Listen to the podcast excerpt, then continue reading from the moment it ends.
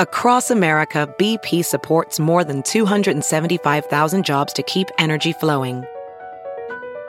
Jobs like building grid-scale solar energy in Ohio and producing gas with fewer operational emissions in Texas. It's and, not or.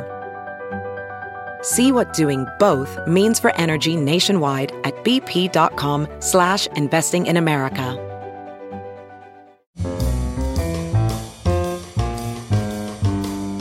It's Merriam-Webster's Word of the Day podcast for January second. Brought to you by Merriam-Webster's Unabridged Dictionary Online, America's largest dictionary, now continuously updated. Learn more at merriam webster unabridged dot com. Today's word is quash, spelled Q U A S H. Quash is a verb that means to nullify, especially by judicial action. Here's the word used in a sentence from the Chicago Tribune by Tony Briscoe. The Commission's rules require five affirmative votes to trigger a judicial review, or four opposing votes to quash the petition.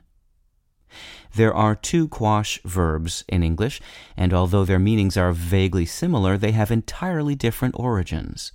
Both essentially mean to get rid of something. You can quash a rumor, for example, or you can quash a judicial order.